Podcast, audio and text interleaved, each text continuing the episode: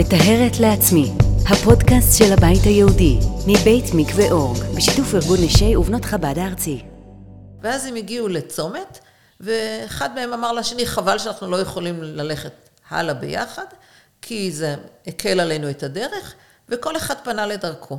ואביי חזר לבית המדרש וחלשה דעתו. הוא הרגיש מאוד קשה, הוא אמר לעצמו, אם אני הייתי במקומו של אותו אדם, לא הייתי עומד בפיתוי, כי לא היו שם אנשים ואף אחד לא היה רואה והיצר היה עובד עליי. שלום, הרבנית ברוריה אשכנזי, אה, ותודה שאת איתנו כאן בפודקאסט. והרבנית ברוריה, חברת הנהלת מכון צופיה, שהמכון עוסק בהפצת מצוות טהרת המשפחה, הבית היהודי. את מתעסקת בזה כבר הרבה שנים. ברוך השם, זכיתי. אמ, ואנחנו באמת פה נושא של אה, שיח שקורה בין, אה, במקומות עבודה, במקומות אה, של שיח בין נשים לגברים. נדבר על זה. אז תודה לך על האפשרות באמת להעלות את הנושא הזה, כי בנפשנו הוא. אנחנו נמצאים היום בדור יותר אה, פתוח, ואני חושבת שפעם נשים אה, היו בבתים, ולא עבדו, ולא נתקלו ונפגשו. אה, היום הדור שלנו, וגם עם הטכנולוגיה, יש יותר מפגש ושיח. בואו נדבר על הסוגיה הזאת. ס... אני חושבת שצריך להציף את הסוגיה סוגיה הזאת. סוגיה עצובה וכואבת. היא תולדה של מציאות שאנחנו לא יכולים לשנות אותה, שהיא אי אפשר היום לחיות ממשכורת של אדם אחד, לנהל בית עם משכורת של אדם אחד, רק אלא אם כן הוא משהו, אה, משכורת מאוד מאוד גבוהה. ולכן אה, חלקן הגדול מאוד של הנשים שומרות התורה והמצוות יוצאות לעבוד מחוץ לבית, ובהרבה מאוד פעמים הן נפגשות במהלך עבודה בגברים, מנהלים, מזכירים וכל מיני. הן נפגשות באנשים בדרך, אבל אפילו ביום יום הן אה, פוגשות מוכר בסופר ו- וכן הלאה וכן הלאה. והן בעצם צריכות לדעת איך להתנהג כדי שהמפגשים הללו לא יביאו לאיסור. עכשיו אני, אני כמעט חושבת שאתן מעלות סימן שאלה גדול מול העיניים. איך אני אומרת דבר כזה? יהודים יראי שמיים, יהודים שומרי תורה ומצוות, יודעי ספר. מה, מפגש כזה יכול חלילה להביא אותם למשהו אסור? זה הרי איסור באיסור חמור של קשר בין איש לאישה שהם לא נשואים. אז בואו נביא את אה, דברי חז"ל, אין אפוטרופוס לאריות. אריות בעין, וזה אומר קשר של אנשים שאסור להם להיות בקשר. אין אפוטרופוס, זה אומר אין תעודת ביטוח. לאף אחד אין שום יכולת להגיד לי זה לא יקרה. ולמה? כי הקדוש ברוך הוא טבע בנו את הצורך הזה בקשר עם מישהו בן המין השני, והוא טבע אותו לטובה ולברכה. אחרת מי היה מתחתן? אם לא הייתה משיכה כזאת, מי היה מתחתן? מי היה לוקח על עצמו עול? אה, אחריות כל כך גדולה, להקים דור, לגדל אותו, לפרנס אותו, להשיא אותו וכולי וכולי. אז יש לכוח המשיכה הזה, זה, יש מטרה נהדרת, אבל אם היא לא במקומה, אז השם ירחם, מה יכול לקרות ממנה? אני, אני ראיתי פעם, אפשר להמשיל את הכוח הזה לרב לאוכל. אמ, שוב, הוא דבר מאוד בריא, מאוד תקין, אבל אם הוא יוצא מהגבולות של המקום והזמן, הוא גם כן יכול להזיק. אני ראיתי פעם, השם ירחם מישהי, שאיבדה בגלל, לא עלינו, מחלה, את היכולת לשלוט על מרכז הרעב במוח. והיא אכלה בלי הפסקה. היא הייתה נראית הר אדם, והשם ירחם היא לא האריכה ימים. אז בדיוק כמו שבאוכל הוא צריך להיות בגבולות המתאימים, אז ככה גם הרצון לקשר עם אישה צריך להיות בגבולות של, של נישואים כדת משה וישראל. אבל אפילו חכמינו סיפרו לנו את העובדה הזאת ואת המציאות הזאת, שכמה שאדם צדיק גדול, אין לו תעודת ביטוח. קחו למשל את אבא חלקיה, אבא חלקיה היה בנו, סליחה, נכדו של חוני המעגל, שביקשו ממנו כן אג עוגה וירדו גשמים, וכשלא היו גשם, כשלא היה גשם בתקופת נכדו, באו אליו חכמי ישראל לבקש שיתפלל לגשם, יש שם סיפור ארוך, מציע לכם ללמוד אותו במקור, הוא נהדר. אבל הם ראו אצלו הרבה הנהגות תמוהות, ואחר כך שאלו אותו למה זה. אחת, אחת ההנהגות התמוהות שהם ראו, זה כשהוא בא מהשדה, מעבודתו בשדה, אשתו יצאה לקראתו כשהיא מקושטת.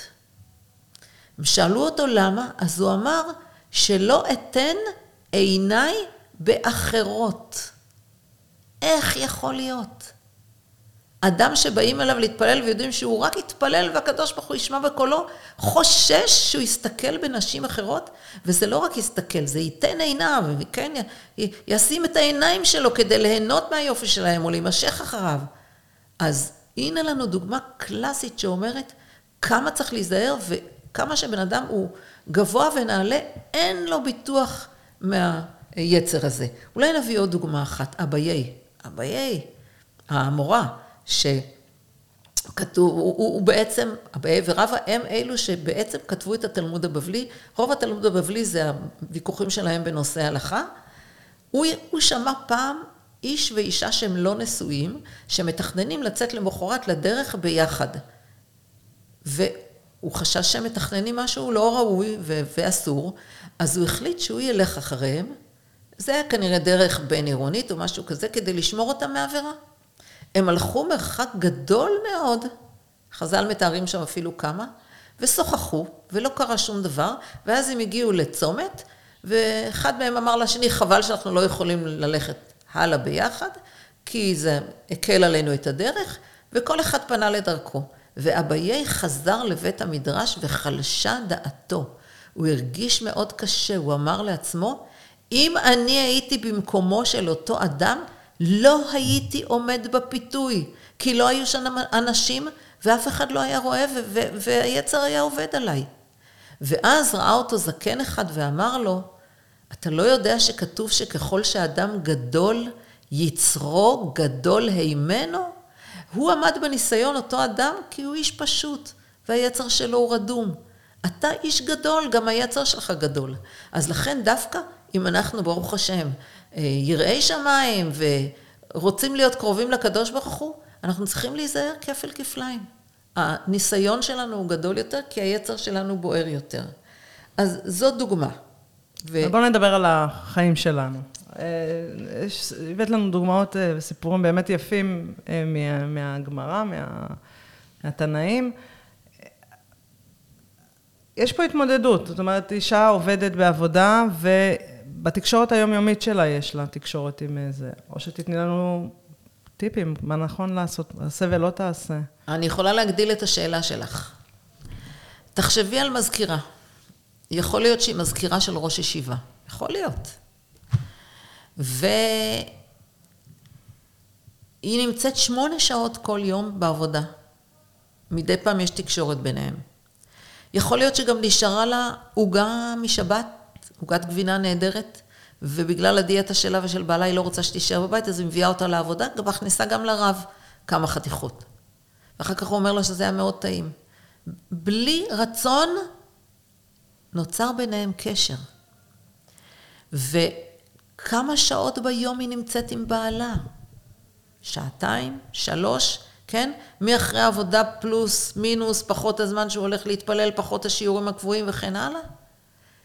באופן בלתי מודע היא עלולה להגיע לאיזשהו קשר רגשי אסור ולא רצוי, ומי יודע מה הוא יגרור אחר כך. נו. No. אז לכן, באמת, יש לנו כללים בהלכה. למשל, לדוגמה, ההלכה אומרת שמותר לה לשוחח עם ראש הישיבה עניינית. מה זאת אומרת? לצורך הדברים של, שבשבילם היא נמצאת שם כעובדת.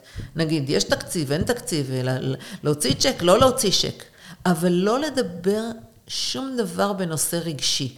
נתתי את הדוגמה הזאת כי סיפרה לי אישה שהיא מזכירה של ראש ישיבה, שהיה דינר מאוד מאוד גדול בצרפת, והיא הכינה אותו, היא הכינה את כל הפרטים שלו, וראש הישיבה נסע עם אשתו לדינר, וכשהוא חזר, היא ידעה, היא כבר קיבלה דיווח כמה כסף נכנס, מי בצ'קים, מי בצ'קים דחויים, כבר ידעה.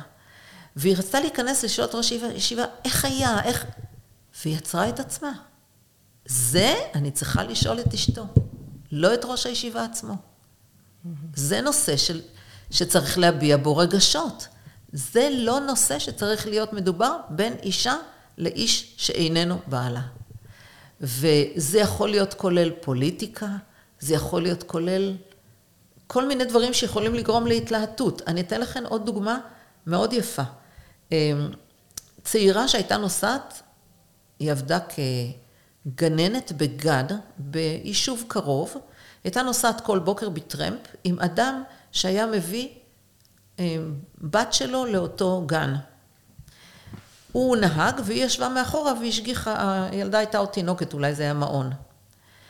והוא אדם מאוד ירא שמיים, למרות שאיסור ייחוד באופן גלוי לא היה כאן, כי זה שעות היום ורכבים כל הזמן ממלאים את הדרך, אבל בכל זאת הוא פנה לרב לשאול אותו. והרב אמר לו, בשום פנים ואופן לא, אלא אם כן אין ברירה, תקבלו על עצמכם לא להחליף ביניכם אף מילה בדרך. Oh. והיא אומרת לי, תראי, אני עד אז, אם הייתי צריכה להעביר בגן איזה נושא שיש עליו מקורות ולא הייתי בטוחה במקור, אז הייתי בדרך שואלת אותו, מה המקור ואיך הוא מדויק ולא מדויק, ולהפך, זה, זה חשבתי שזה מאוד מאוד חשוב ו, וערכי ונעלה. אבל הרב, למה הרב פסק פסק כל כך מחמיר? כי הלכות ייחוד וזהירות בין גברים לנשים צריכות להיות כפל כפליים כשיש מצב שליבו גס בה. זאת אומרת שיש ביניהם היכרות קבועה ובאופן אוטומטי נוצרת איזושהי קרבה. קחו נהג שלוקח באופן קבוע אישה. נוצר קשר ביניהם. אז זה דברים שבכל יום. ואנחנו צריכים לזכור את הנקודה הזאת. אבל זה, זה ריאלי לשמור את זה? אם הקדוש ברוך הוא דורש את זה, זה ריאלי. אבל כמו שאת אומרת, צריך ללמוד את ההלכות. יש הרבה הלכות בנושא, ויש גם מעבר להלכות, כמו שראינו שהרב פה פסק, ואני אתן לך עוד דוגמה. אמ, שוב, זה, זה איזשהו מצב שבו הייתה אמ, פעילות לבנים, פעילות לבנות, הארגון היה למעלה, הארגון הכספי היה למעלה, והוא דרש, למשל היה מטבח משותף, הבנים ובנות היו נפרדים לגמרי בשני מקומות ספציפיים, אבל המטבח היה משותף, אז מישהי מה, מהנשים הייתה צריכה לצלצל למישהו מהגברים, לומר כמה מנות צריך היום, ו, וכן הלאה, אם היה צריך איזה תיקון, שרק אצל הבנים היה שם מישהו שאחראי על זה, וכמה שנים שהסיפור הזה התקיים, הם הצליחו להביא באח ואחות, uh-huh. כן, שתקשרו ביניהם וזה היה נפלא. אבל אה, בסופו של דבר הגיע יום שלא לא הצליחו. ואז האישה שהייתה צריכה להיות אשת התקשורת, פנתה לרב ושאלה אותו, מה לעשות? והרב אמר לה כך, קודם כל, את לא קוראת לאף אחד בשמו הפרטי, והוא לא קורא לך בשמך הפרטי, וזו הלכה. אני אתן לכם דוגמה מאיפה אני למדתי אותה. הבת שלי הייתה פעם מרכזת בקייטנה. ויום אחד המנהל של הקייטנה צלצל וחיפש אותה, והוא מבקש את גברת לאה. הגברת לאה הזאת הייתה נערה. אז אמרתי לו, היא לא גברת. אז הוא אומר, כן, אבל לי אסור לקרוא לה בשם הפרטי. אז תבינו, אני לא ידעתי את ההלכה הזאת. מזה למדת את ההלכה. מזה למדתי את ההלכה. ויש עוד הרבה הלכות שקשורות לזה וקרובות לזה, ואומרות לנו, למשל, אותו רב אמר לאותה אחת, בשום פנים ואופן, אם, אם נגיד יבוא אליכם מישהו מהבנים לתקן אה, צנרת שדולפת, את לא נותנת לו שום דבר ביד ואת לא מקבלת ממנו שום דבר ביד. תגידי לו תניח. למרות שעל פי ההלכה זה מותר, זה אסור כלפי בעל כשאשתו נידה. אבל זה ייצור תמרור שאנחנו נזהרים לא להגיע לשום קרבה אפילו לא במודעות. אני לא לוקחת ממך מהיד, אז אתה יודע שאתה צריך להיזהר. כן, אה, אני כבר לא מדברת ש, שבוודאי הייתה שם רוטינה קבועה שכשמישהו בא לתקן צנרת, היו שולחים את כל הבנות מכל הרדיוס הקרוב, כי הגיע לשם איש. אבל המודעות צריכה להיות לאורך כל הדרך, ואם אין מידע, לשאול רב. עדיף ליצור שיעורים שילמדו את זה. אבל מה שקורה, ואז אה, מי, מי, מי מוסר את השיעורים? רבנים. וזה כן בסדר? שאלה נהדרת. קודם כל, אה, צריך גם אז להיות מודעים לזה של יצירת חיץ. הרב עומד עם שולחן נפרד, אה, רחוק מהבנות. אה, יש רבנים גם שלא מסתכלים על הבנות, כן, יש דבר כזה. אבל גם אם הרב מרגיש שכדי שהבנות תקבלנה את דבריו, הוא צריך להיות מאוד מחובר להווה ומאוד מחובר אליהן, אז, אז צריך אולי לומר לבנות למשל, שאם יש להן שאלה, שהן תעברנה אותה בפתק אל מי שמרכזת את הנושאים, והיא תחליט מה להעביר לרב ומה לא, כי בהחלט הן יכולות לפעמים להעלות נושאים שהם עדינים מדי לפורום כזה.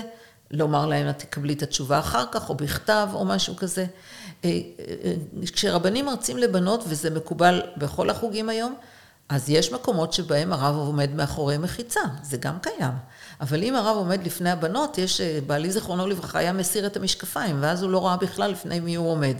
אבל יש, זה קיים, וזה מקובל, וזה לפעמים ראוי, כי בנות מקבלות דברים של רב בצורה מאוד מאוד משמעותית וחותכת, ומקבלות את זה כפסח הלכה, אבל צריך ליצור את האווירה שעדיין אנחנו מוכרחים מאוד מאוד מאוד להיזהר בכל הקטע של אה, שלא ייווצר קשר יותר מדי גדול. אה, אני, אני, אולי אני אתן לך דוגמה מעולם אחר שתביני למה אני מתכוונת. אה, אני, אני מדברת על העולם של שפת גוף. כשבת מדברת אל רב, היא צריכה לדעת להיזהר בשפת הגוף שלה. יש למשל הלכה שאסור לאישה לקרוץ לאיש, שהוא לא בעלה. זה יוצר תקשורת. ואני אתן לך דוגמה פעם, שוחחתי פעם עם בנות דווקא בנושא הזה, ודיברנו על, על סגנון הדיבור. אז בת אחת אומרת לי, מה? זה לא, זו הייתה נערה, כן, לקראת נישואין. מה? אני לא יכולה להיכנס למכולת, והייתם צריכות לראות את, את הסגנון ואת כל המסר הפיזי שהיא, ככה עם היד היא נופפה ואמרה, לא יכולה להיכנס למכולת ולהגיד לו, היי, ביי, הגיע הלחם? אז אמרתי לה, חבל שלא עמדת על הבמה. אם הבנות היו רואות אותך, ורואות מה התלווה לדיבור שלך, ובאיזה סגנון זה היה, הן היו מבינות לבד אם זה ראוי או לא ראוי. אז גם, גם, גם כשבת מדברת עם רב, היא צריכה לדעת לדבר מאוד בעדינות, מאוד באיפוק. אמ, לא להרים את הקול שלה, להשתמש במילים עדינות, אה, לא לשאול שאלות שהן מדי עדינות. ושיהיה נועם על השם עליהן, ובעזרת השם יצאו רק דברים טובים.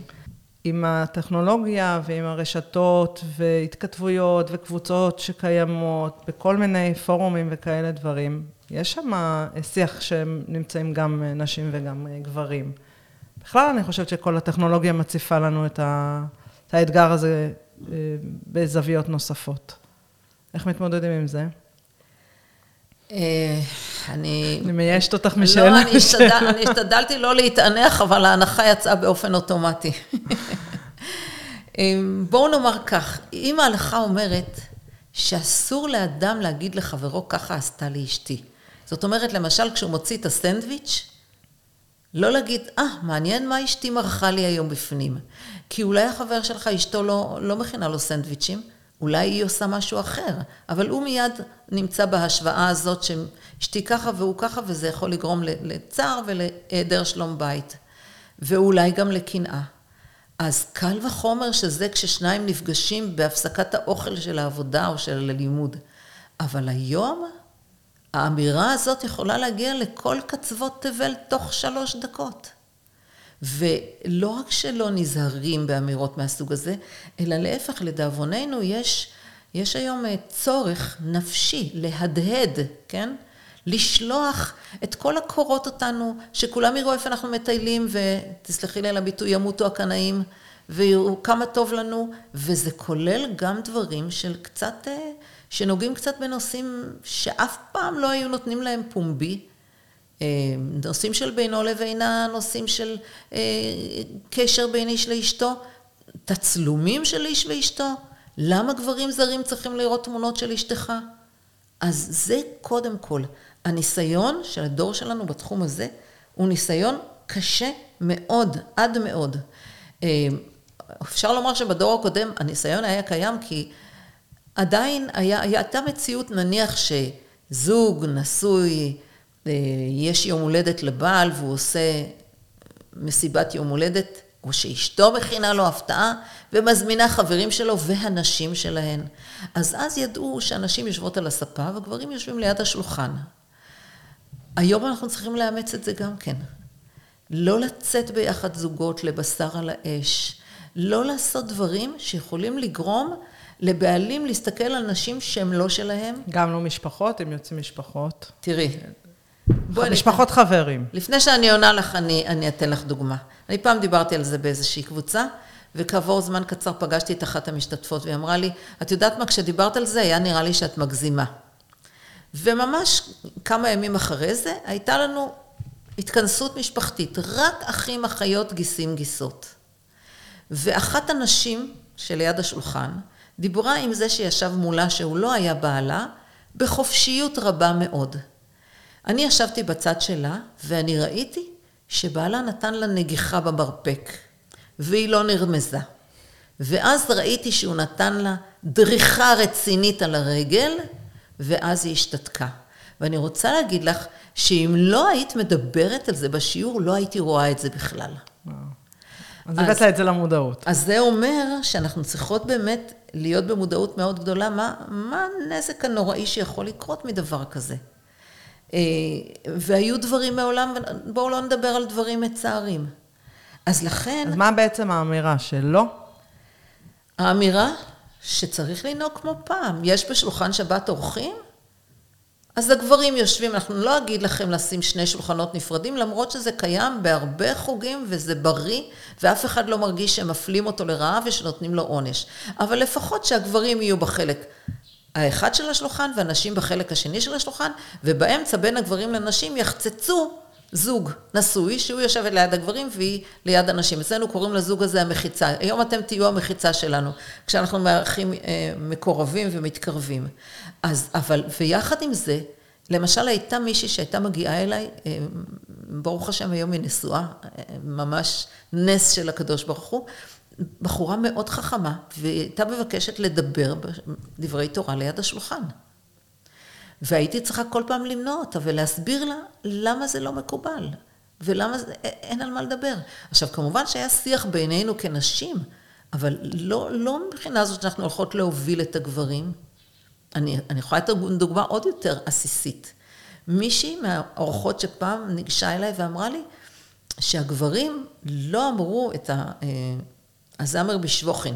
הזמירות לשבת, שמקובל להגיד אחרי שאוכלים את הדגים ולפני הבשרי. כך מקובל אצלנו. אז שאני, שאני ארמוז לבעלי שאני הולכת להגיש את הבשרי, אולי כבר הגשתי והם עוד לא אמרו, לא, לא שרו הזמר בשבוכין.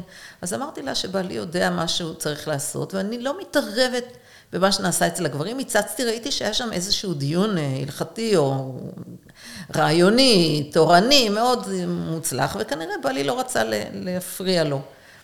היא, היא לא יכלה להבין אותי.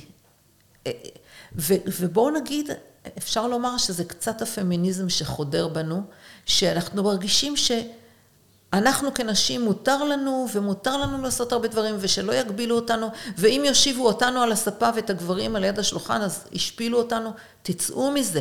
זה כדי להגן עלינו. כל ההלכות האלו באות לשמור על חוסן הבית היהודי שלנו. אנחנו ברוך השם זכינו שהבתים שלנו שהולכים לפי התורה הם כמו תיבות נוח ששתות במבול מתירני שהורס כל חלקה טובה. ואנחנו אפילו לא יודעות כמה אשרינו מה טוב חלקנו. אני גרה בתל אביב ואני רואה מה קורה פה. אז לכן בואו נחבק את ההלכות האלו, נלמד אותן ונקיים אותן כהלכתן, וכמו שאמרתי, לפעמים אפילו יותר מהלכות. כדי להגיע למצב שלא נסכן את חיי המשפחה שלנו. אז אם אני רוצה להגיע ל... יש פה אמירות שהן אה, נראה לי קצת קשות לעיכול, אבל אה, אנחנו מביאים אותן למודעות, לשיח. בעצם לא לצאת אה, משפחות, ולא לצאת, כאילו, מה, ומפגש של גיסים וגיסות שיושבים ביחד? לא אמרתי לא לצאת משפחות, חס ושלום, חס וחלילה. ולא אמרתי לא לשבת ביחד במשפחה גיסים וגיסות. אני דיברתי כרגע על מקורבים. אבל גם כשנפגשים גיסים וגיסות וכולי, הם צריכים לדעת מה ההלכה דורשת מהם.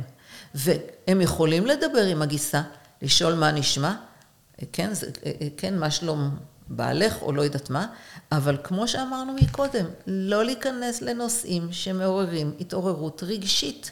כי הם גברים, זר, הם נשים זרים על פי ההלכה. אז אם המשפחה יודעת להתנהג על פי ההלכה, אין שום בעיה שהם ייפגשו, שום דבר רע לא יצא מזה. אבל צריך לדעת איך לנהוג. עכשיו, אני כבר, זה, זה את מדברת על מפגשים. אבל אני, אני, אני רוצה להעלות משהו שהוא, בגללו התענחתי מקודם. אה, יש לדאבוננו היום אפשרות מאוד מאוד קלה ליצור קשר בין גברים, נשים, נשים עם גברים, באמצעות הרשתות החברתיות. כשזה הרי אסון, יכול להיות אדם ירא שמיים, מכונן משפחה יראת שמיים ושומרת מצוות, אשתו עדינה ותמימה, או זו יכולה להיות אישה, אני לא אומרת שזה רק הוא. ומי יודע מה מונח שם מתחת לשטיח שהשם ירחם. איזה קשר שהוא אסור, וגם אם אין לו שום ביטוי מעשי, בסך הכל הם מתכתבים. אבל זה אסור על פי הלכה. הלב שלה מוקדש לעוד אדם. אני שמעתי פעם אמירה מאוד מאוד יפה. ראש מלא קשרים, כן, שיער מלא קשרים, מאוד לא נוח, נכון? מאוד מעצבן. ולב מלא קשרים, וואו. השם ירחם. כמה נפלא בבית שנשמר בו התום והזוך והידיעה שהלב שלה כולו מוקדש לו, והלב שלו כולו מוקדש לה, ולא דברים נוספים. אז לכן, למשל, למשל, אה, לא להפיץ תמונות של שני בני הזוג. כי, כי למה מישהו צריך לראות את התמונה של אשתך? עכשיו, אני, אני רוצה למצוא אה, לימוד זכות ולומר שיש הרבה מאוד שעושים את זה בלי מודעות. אני זוכרת אה, מקרה של רב בית כנסת שקרא לאחד המתפללים ואמר לו, אמ, שמעתי מישהו מתעניין אם אשתך הגיעה היום לבית הכנסת. למה הוא רוצה לדעת אם היא הגיעה? הוא רוצה לראות אותה? אשתו הייתה מאוד יפה והייתה מתלבשת מאוד מאוד יפה ושיער מאוד מאוד ארוך של הפאה וכולי. אז הוא אומר לו, למה, אתה אולי חושב ש, שזאת מחמאה שאנשים רוצים לראות את אשתך כי, כי, כי היא אישה מאוד יפה. אבל אתה יודע חלילה מה אתה יכול, איזה אסון אתה יכול להמיט על עצמך? חוץ מהפן ההלכתי. ההוא היה ממש אה, נדהם, הוא לא העלה בדעתו. אז לכן יש פה המון חוסר הבנה, כי זה כבר הפך להיות כל כך פרוץ, שאף אחד לא מעלה בדעתו שזה גם לא ראוי וגם לא רצוי. אז צריך לדבר על זה. והנה אנחנו מדברות. ברוך השם. ואני מקווה מאוד... איך אנחנו מסיימות? כן, שאנחנו לא מקטרגות... אני רוצה לסיים עם תקווה. כן. אמ, אנחנו, בואו נסיים בתקווה. אז בואו נאמר כך, אם הקדוש ברוך הוא נתן לדור שלנו את האתגר הזה, אנחנו, יש לנו כוחות. אין שום ספק שיש לנו כוחות. ולכן, אה, אם לדור שלנו יש כוחות מיוחדים, אנחנו צריכים לשמור עליהם. קחו לדוגמה כנר לא סוחב מסעות כבדים, כי הוא שומר על הרגישות של האצבעות שלו. אה, תופרת שיש לה מספריים מאוד חדות, לא נותנת לילדים לגזור בריסטולים, כי הם יהרסו את החדות של המספריים. זאת אומרת שכל אדם שומר על כלי אומנותו. אם היינו זוכרים שהעיניים הם כלי האומנות הכי חשוב שלנו, הלב שלנו, המוח שלנו, הם כלי האומנות הכי חשוב. בעיניים אנחנו רואים את מה שכתוב בסידור, את מה שכתוב בלימוד. אנחנו מסתכלים אחד על השני, בעל, אישה, ילדים, ויוצרים את התקשורת דרך מבט העיניים. אנחנו אוהבים את בני המשפחה בלב, בליבנו, גם בעל ואישה. אנחנו חושבים עליהם. זה הנשק שלנו. בואו נשמור על הטוהר שלו. ויש לנו כוחות, לא לבזבז אותם. אם נעלה בדעתנו שאנחנו גם צריכים לשמור על העיניים, כי עוד מעט תבוא הגאולה.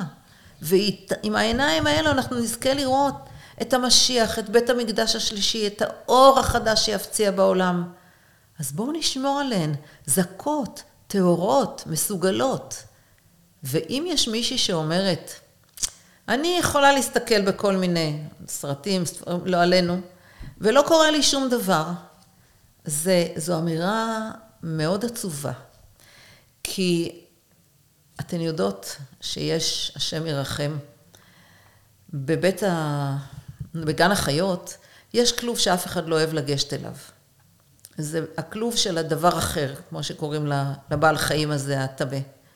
ולמה לא אוהבים לגשת אליו? כי נודף שם ריח מאוד מאוד לא נעים. אבל הבעל חיים עצמו מתפלש בתוך כל הגועל נפש הזה. וזה לא מפריע לו בכלל, למה? כי הוא שם, הוא כל כך רגיל לזה, הוא לא מרגיש שהריח לא נעים. אז כשאנחנו, חלילה, חלילה לנו להגיע למצב שאנחנו יכולים לראות דברים לא ראויים ולהגיד, זה לא מזיז לי, זאת אומרת שאני שם בפנים, חס ושלום, אני כבר לא מרגישה את הריח הזה. בואו נשמור על הרגישות של העיניים שלנו, של התודעה שלנו, ועם הרבה מודעות, בעזרת השם, אנחנו נזכה בקרוב ממש להגיע נקיות, זכות, טהורות. עם משפחה, עם בעל, כן? נעלים וקדושים לגאולה אמיתית והשלמה. תודה רבה, הרבנית ברורה אשכנזי. אה, ושיהיה מדברים היוצאים מן הלב נכנסים אל הלב. זה נקודות אה, לא פשוטות. תודה שהאזנת. מוזמנת לשתף את הקישור עם עוד חברות שהפודקאסט יוסיף להן ערך.